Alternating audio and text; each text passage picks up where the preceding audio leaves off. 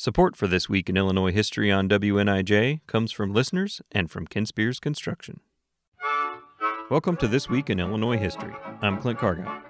On October 1st, 1942, Illinois reduced its speed limit to 35 miles per hour to conserve rubber during World War II.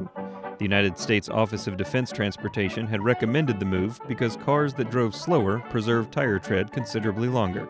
The new 35-mile-per-hour speed limit became known as Victory Speed. The war disrupted the rubber supply, so on January 5, 1942, tires became the first rationed item. Civilians could keep 5 tires per car. New tires were reserved for emergency vehicles, critical shipping, and public transportation, which was heavily promoted to conserve rubber and gas. The government halted production of rubber boots, gloves, hoses, toys, and balloons in favor of military equipment like gas masks, life rafts, tanks, and aircrafts. But the long war meant more rubber rationing. Gasoline rationing and the reduced speed limit were both ways to curb driving and to save rubber. When Illinois began enforcing the national victory speed, Governor Dwight Green noted that slower driving should be a minor sacrifice for patriots.